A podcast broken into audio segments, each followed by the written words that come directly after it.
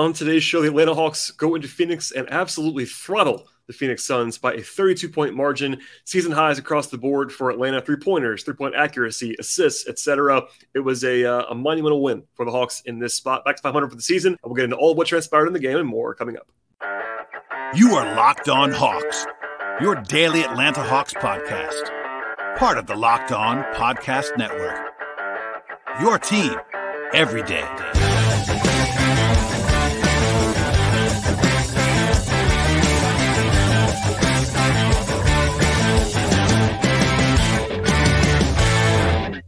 Hello, friends. Welcome to episode 1402 of the Locked on Hawks podcast. I am your host, Brad Rowland, coming to you deep into the night here on a Wednesday evening into Thursday. And today's show is brought to you by FanDuel Sportsbook, official sportsbook of the Locked on Podcast Network. Make every moment more with FanDuel. Visit fanduel.com slash locked on today to get started. And also want to tell you at the top of the podcast, as always, to make Locked on Hawks your first listen each and every day. Check us out anywhere you get your podcasts, Spotify, um, Apple Podcasts, also YouTube on the video side, Stitcher, Overcast, etc. Anywhere you can find your podcast, we should be there. And I appreciate you listening to the show. Today's podcast is going to be diving in on what became a monumental win for the Hawks, 132 to 100 out in Phoenix.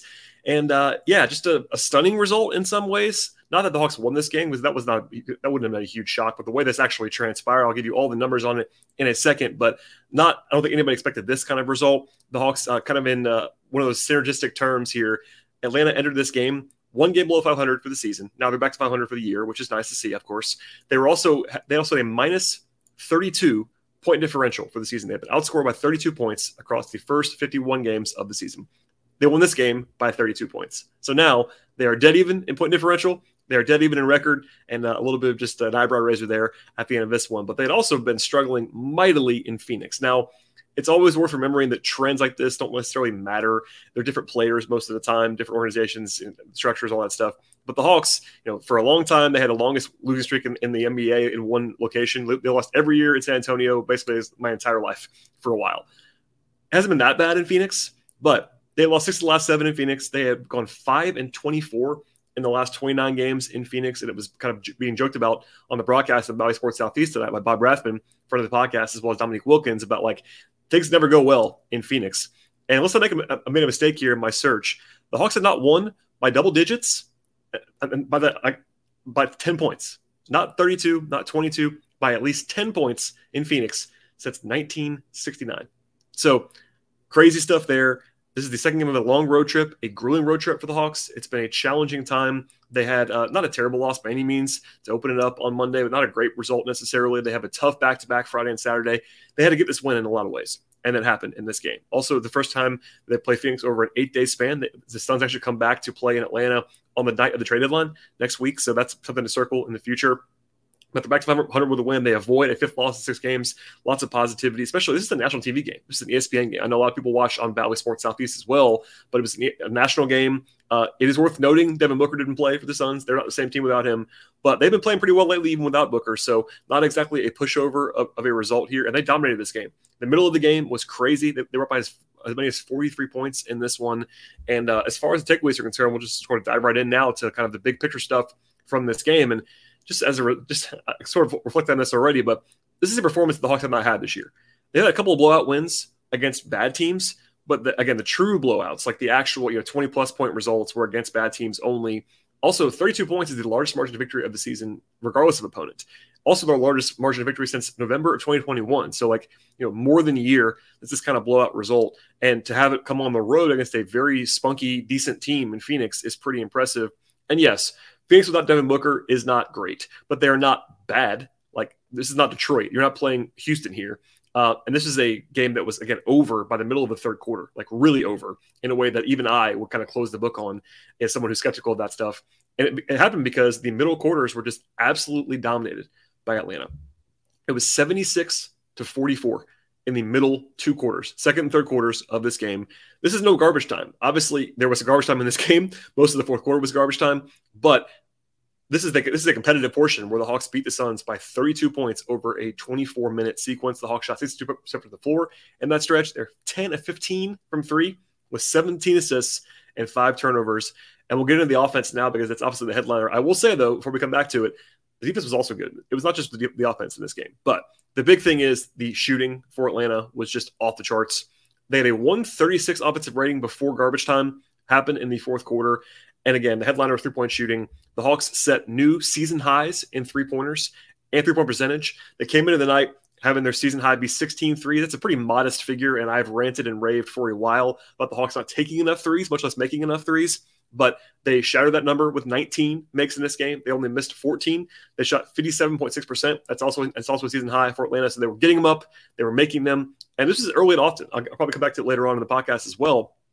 But Atlanta, I thought, made it a point to take threes, and I'm encouraged by that. Obviously, it's a one game sample size. Maybe they'll take more mid rangers and frustrate us all again uh, later in the weekend. But Atlanta was taking more threes. It was effective.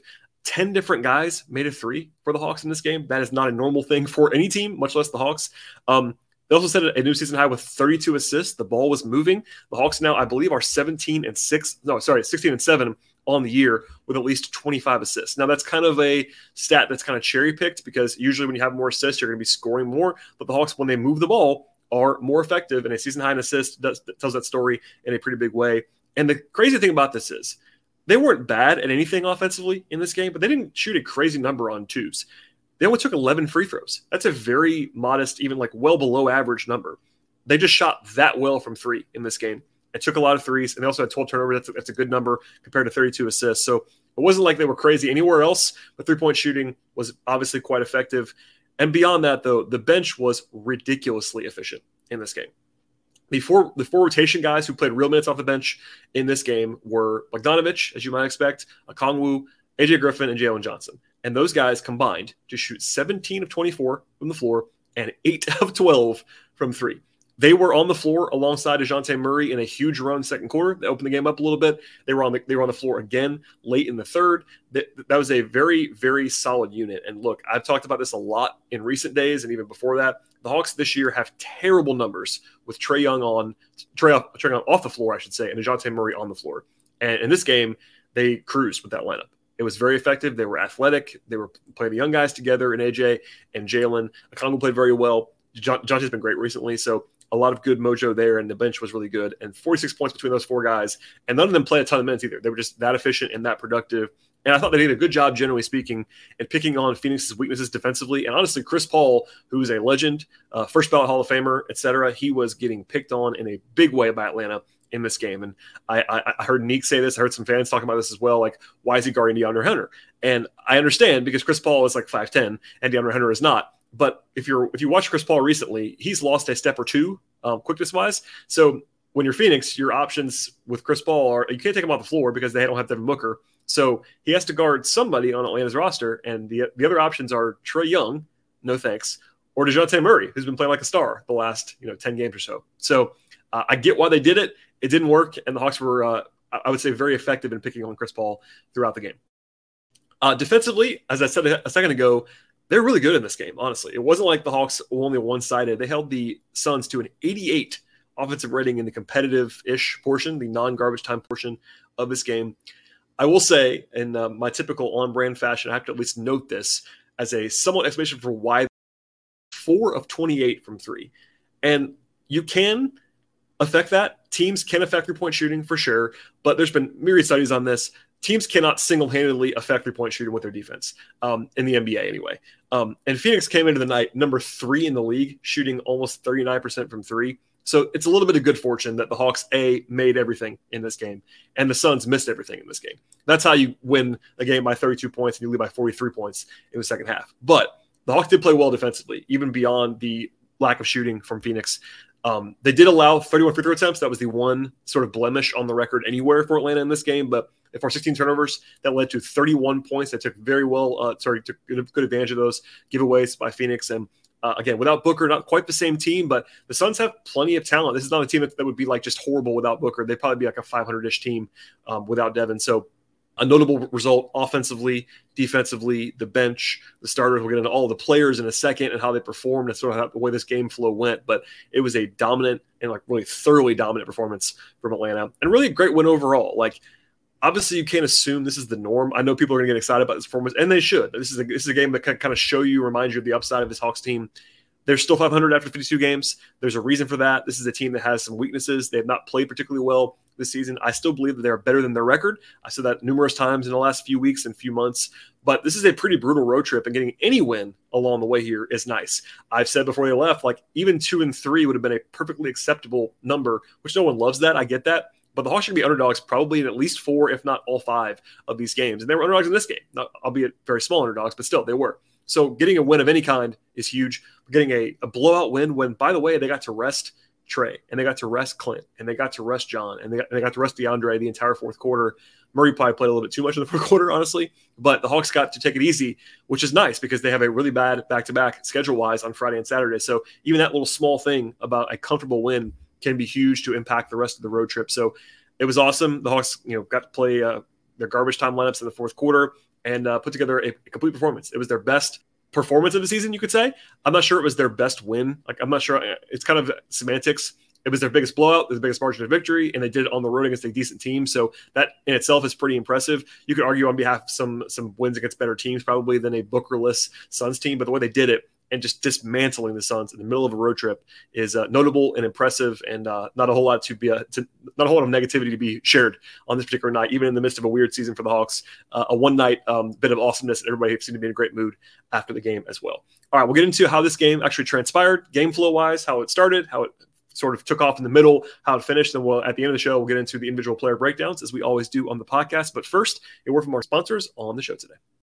This year, you only need one app at your Super Bowl party, and that app is FanDuel, America's number one sports book. We're very excited about FanDuel as a new sports betting partner for the Locked On Podcast Network. If you're new to the party with FanDuel, that is even better. They have a ton of great features that make sports betting both fun and easy. Download FanDuel now. You can bet on Super Bowl 57 with no sweat first bet and get to $3,000 back and bonus bets if your first bet doesn't win on FanDuel. FanDuel has all kinds of betting options that includes money lines and point spreads and totals, even bet on who was going to score the first touchdown in the Super Bowl. And it's also like you know, awesome matchup beyond all that. The Chiefs, the Eagles, the top two teams in each conference, and uh, quarterbacks, Patrick Mahomes, Jalen Hurts, etc. Could be a lot of fun to watch all of that with these stars all over the place on these two rosters. And the FanDuel Sportsbook app is also the best place to possibly wager on this game. It's safe, it's secure, it's easy to use, and best of all, get paid your winnings instantly at FanDuel. Join FanDuel today at FanDuel.com slash locked on to claim your no sweat first bet on the Super Bowl this year. That is FanDuel.com slash locked on. Make every moment more with FanDuel, official sportsbook of the NFL. All right, so we'll dive in now to some more detail of how this game actually flowed. And as I said before, Phoenix has been playing pretty well recently, even without Devin Booker. They won six of the last seven games. They are seven points or so worse per 100 possessions, like net rating wise, without Devin Booker on the floor. That makes sense. He's an awesome player. And they were also missing uh, Cameron Payne and Landry Shamet in this game, whereas the Hawks were at full strength. Trae Young, of course, returned and played well in this game after missing Monday's game. And the Hawks had that clean report that they always definitely love to see. And uh, as we said many, many times, the Hawks are pretty good when they're actually at full strength. Now, you can't bank on that always, but when they've been fully healthy, they've been pretty darn good this year. Our friends at FanDuel had the Hawks closing as a one point underdog, which is basically a coin flip in a lot of ways. Obviously, Phoenix had a, a small margin there in their home building, but kind of a toss up game in a lot of ways. And really good start, as you might imagine. The Hawks made their first three threes, were up by as many as 10 points. Phoenix missed their first nine of their 12 shots. So that kind of set the tone for what was going to be happening the rest of the way. We didn't know that at that point, but definitely was the same. Uh, Trae looked great early, I thought, this, uh, coming off the injury on Monday. He had a beautiful up and under against Mikal Bridges, who's a great defender with three point play early in the game. He had four assists. He was getting in the paint with regularity, and that was a great sign for me. I thought DeAndre Ayton for the Suns really struggled to contain the Hawks when they when they got there, and also their point of attack was really rough. I talked about Chris Paul earlier in the podcast, but the Hawks got wherever they wanted to for most of this game. Uh, John Collins had two, I would say, enormous blocks in the first like eight minutes of this game, uh, protecting the rim. Rotation wise, it was nine guys for Atlanta. Bogdanovich came in for Trae in his normal spot um, quickly, and then it was Griffin, Okongwu, and Jalen Johnson coming in later in, in the quarter. And I'll say this now: if you missed it, I kind of went on about a as much of a rant as I will about a rotation thing on Monday night's podcast. I really, really, really did not like Jalen Johnson not playing on Monday. I thought that was a really bad decision and really kind of a nonsensical one in a lot of ways. And he returned to the rotation in this game, played well. That, that's like the reason the Hawks were better in this game, but Jalen did look good. And I was just glad to see him out there early in the game. He played very well, as we'll come back to later on, had 11 rebounds in the game and gave them good energy. But good to see him playing, just being in rotation, number one, and also just playing well when he's out there. Also, AJ Griffin played a little bit earlier than usual, which is good to see. And uh, no Aaron Holiday in the rotation in this game. I'm fine with that. I think Aaron is basically the prototypical 10th man on this roster. Um, I think that when you're playing against a team that where you need his on ball defense against a quick guard, you want to use him. But the Suns, in particular, without Booker or whatever, you know, Chris Paul is not not Chris Paul anymore necessarily. So no real reason to, to deploy Aaron, lean harder on Griffin, lean harder on Johnson, and that was the right decision in my mind in this game. The Hawks were only up by three though at the end of the first quarter. It's kind of funny after uh, given the result, but the Hawks were only up by three. They led the entire quarter basically, but um, they did make five of ten from three, but they actually only five of thirteen on twos and four turnovers in the first quarter. And then after that, it was kind of the the floodgates open, and the big run that really did kind of quote unquote decide the game in retrospect was a 22 to 3 run early in the second quarter. The Hawks went up by 20 with the second unit on the floor. That was entirely the DeJounte plus bench unit, which has not worked all that well this year, really at all, honestly. But early in the quarter, I liked this play where Okongwu got a very deep seal in transition, like in the post, and good recognition, I thought, with Jalen Johnson to find him in, in, in sort of a quick paced way passing the ball on target, on time, led to a layup. And then shortly after that, Jalen made a corner three to kind of force a timeout by the Suns. And then after that, the Hawks had nine straight points. So at one point in that extended run, it was a 15 0 run in the middle of that 22 to 3 overall. They played through Bogey a lot on offense. That was very effective. DeJounte had it going. AJ and Jalen sharing the ball very well, and the Hawks just played very freely in that stretch, which was good to see. It was down to 17 at one point, middle of the, of the quarter in the second, but the starters got going a little bit when they came back in. Trae and Collins had a nice little stretch together. I think they scored seven, seven of nine points at one point. Hawks were up 19 at the half and really dominated the second quarter in a lot of ways. They shot 68% from the floor in the second half. That's obviously fantastic. On the way to 40 points, the Suns were cold from the floor. And at halftime, the Hawks had 10 threes. That was uh, their most in a first half all year long. They had 18 assists. DeJounte was great in the first half, 15 points, eight assists for Trae in the first half. And they got some help from the Suns shooting, again, as I said before, but they were up in comfortable position.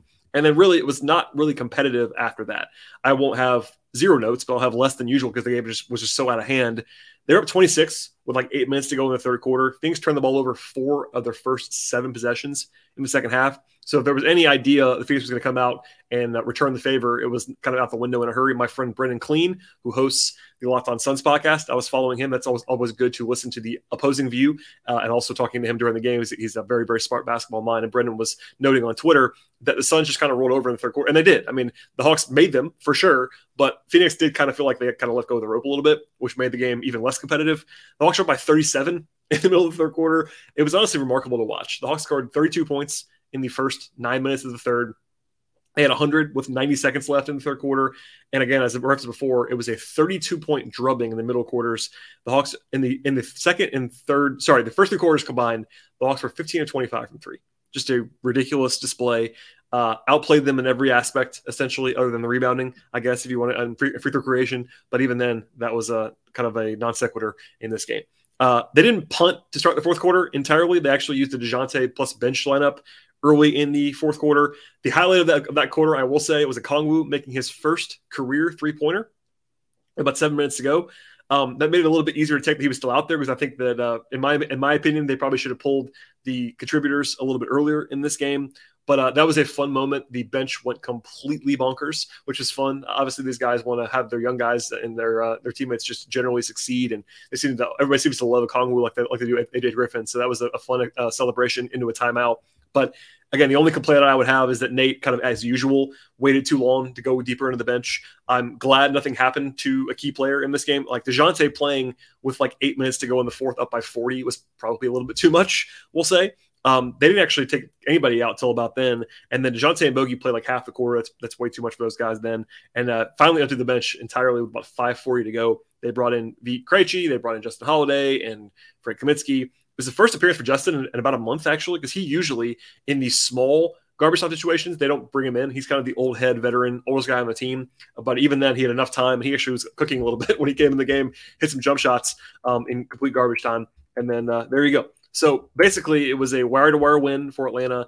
In fact, I'm not sure they ever trailed in this game, if I'm remembering correctly back to the uh, beginning of this one, but um, from the about the middle of the second quarter, once that run happened at 22 to three, it was effectively over, and then it was really over with about I don't know eight minutes left in the third quarter. So uh, kind of a breezy second half. Uh, I didn't have to, to, do too much of a rewatch of that half, but they were certainly uh, dialed in, playing well, sharing the ball. And as Glenn Willis notes, my friend on Peachtree Hoops, you don't want to like lose all of your habits in the second half when the game is decided. And the Hawks, I, I thought, played well. They weren't quite as dominant once the game was out of hand, which is that's to be expected. They played effectively. They didn't let go of the rope at all, and uh, that was encouraging as well.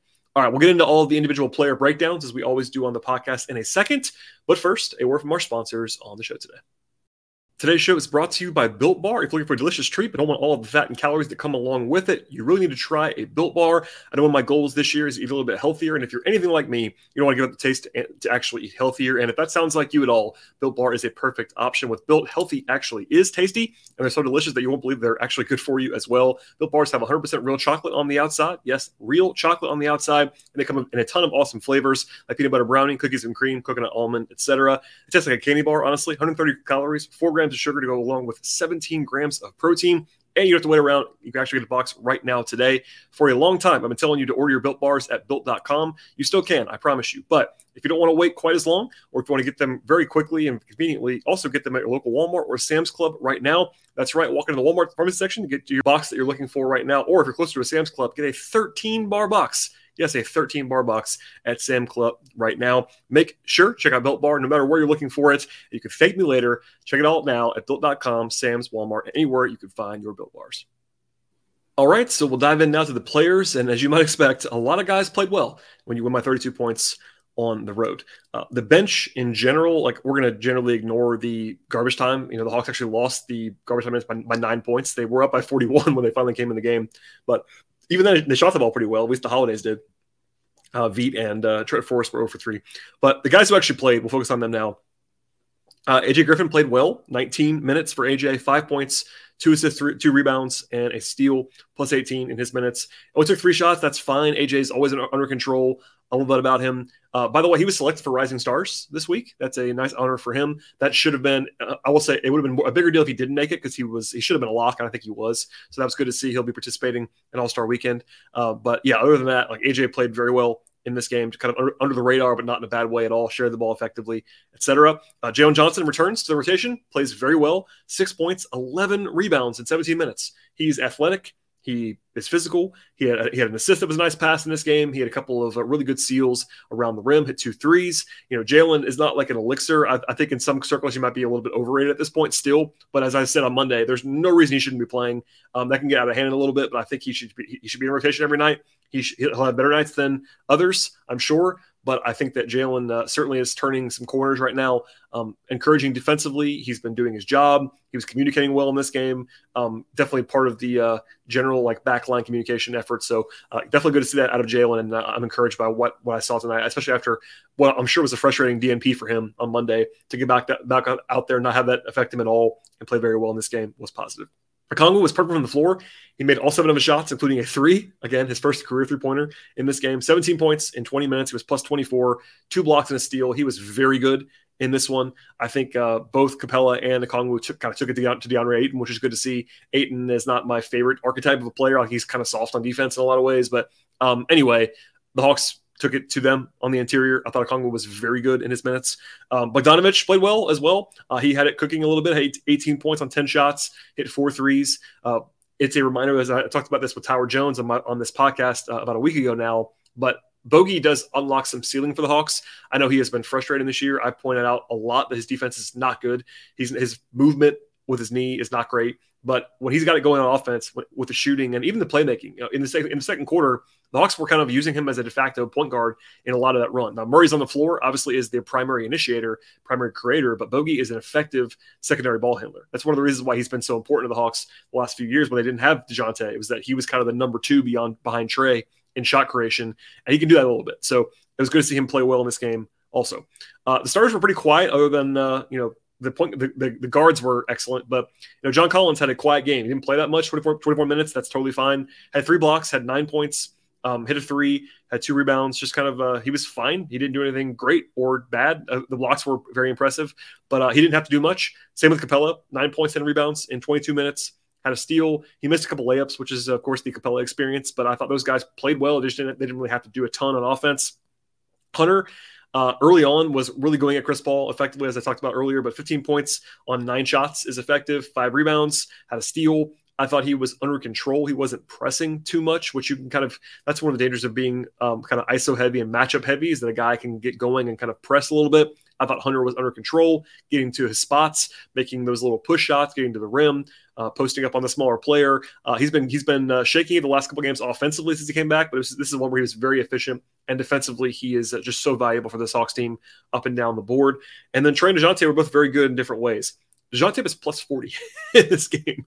Obviously, he was on the floor for the two big runs with the bench, but 21 points, eight assists, six rebounds, one turnover for Dejounte in 30 minutes of play, four of seven from three. And here's a crazy stat for you Dejounte Murray in the last 30, sorry, the last 11 games, Dejounte is shooting 45.5% from three point range.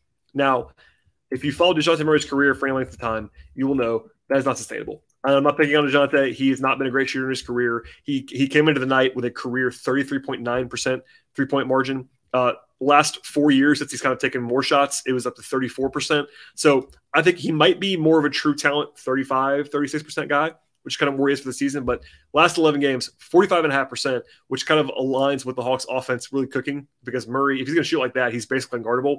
Uh, so that's a that's encouraging. Also, I would just say he's not going to do it all the time, but he definitely has been recently. So you'll, you'll definitely take it. And he's been uh, really good. And that's uh, not a coincidence. The Hawks have been better, uh, be, uh, sort of been able to withstand the Trae minutes when he's off the floor a little bit easier with DeJounte having uh, the hot hand that he's had the last couple weeks. And then Trae, uh, 20 points, 12 assists in 27 minutes. He threw three for three. That's a good sign for him. He's not been shooting the ball that well this year overall. Four turnovers is fine, plus 21. I thought Trae was good. He took a couple of bad shots. There was one late in the first half that was a kind of a head scratcher, but other than that, he was under control. Early on, I thought he, he, he looked fantastic. He kind of set the tone a little bit offensively, just like being under control, getting in the lane, dishing to open open players, and like just being awesome on offense, which is uh, really the Trae Young experience in a lot of ways. But uh, again, I don't think anybody played poorly for Atlanta in this game. Uh, I can't even think of a guy I could even like pick on. Like everyone played well, and that's how you win by 32 points on the road. So from here, uh, the Hawks have a tough, tough stretch coming that I've alluded to a couple times on this show.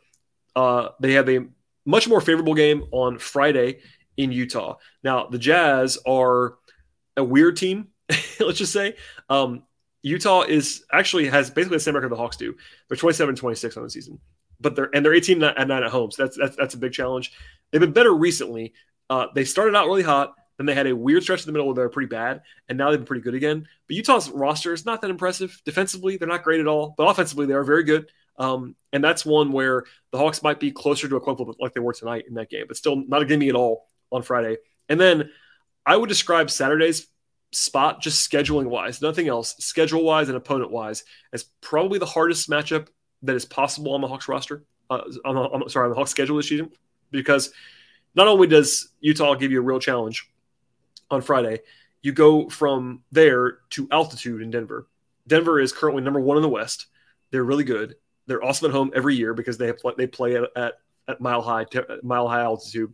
Plus, it's a back to back with no travel. Sorry, with, with travel, and everyone in the league will tell you that going there with no break in particular is awful to run. You can't breathe, all that stuff.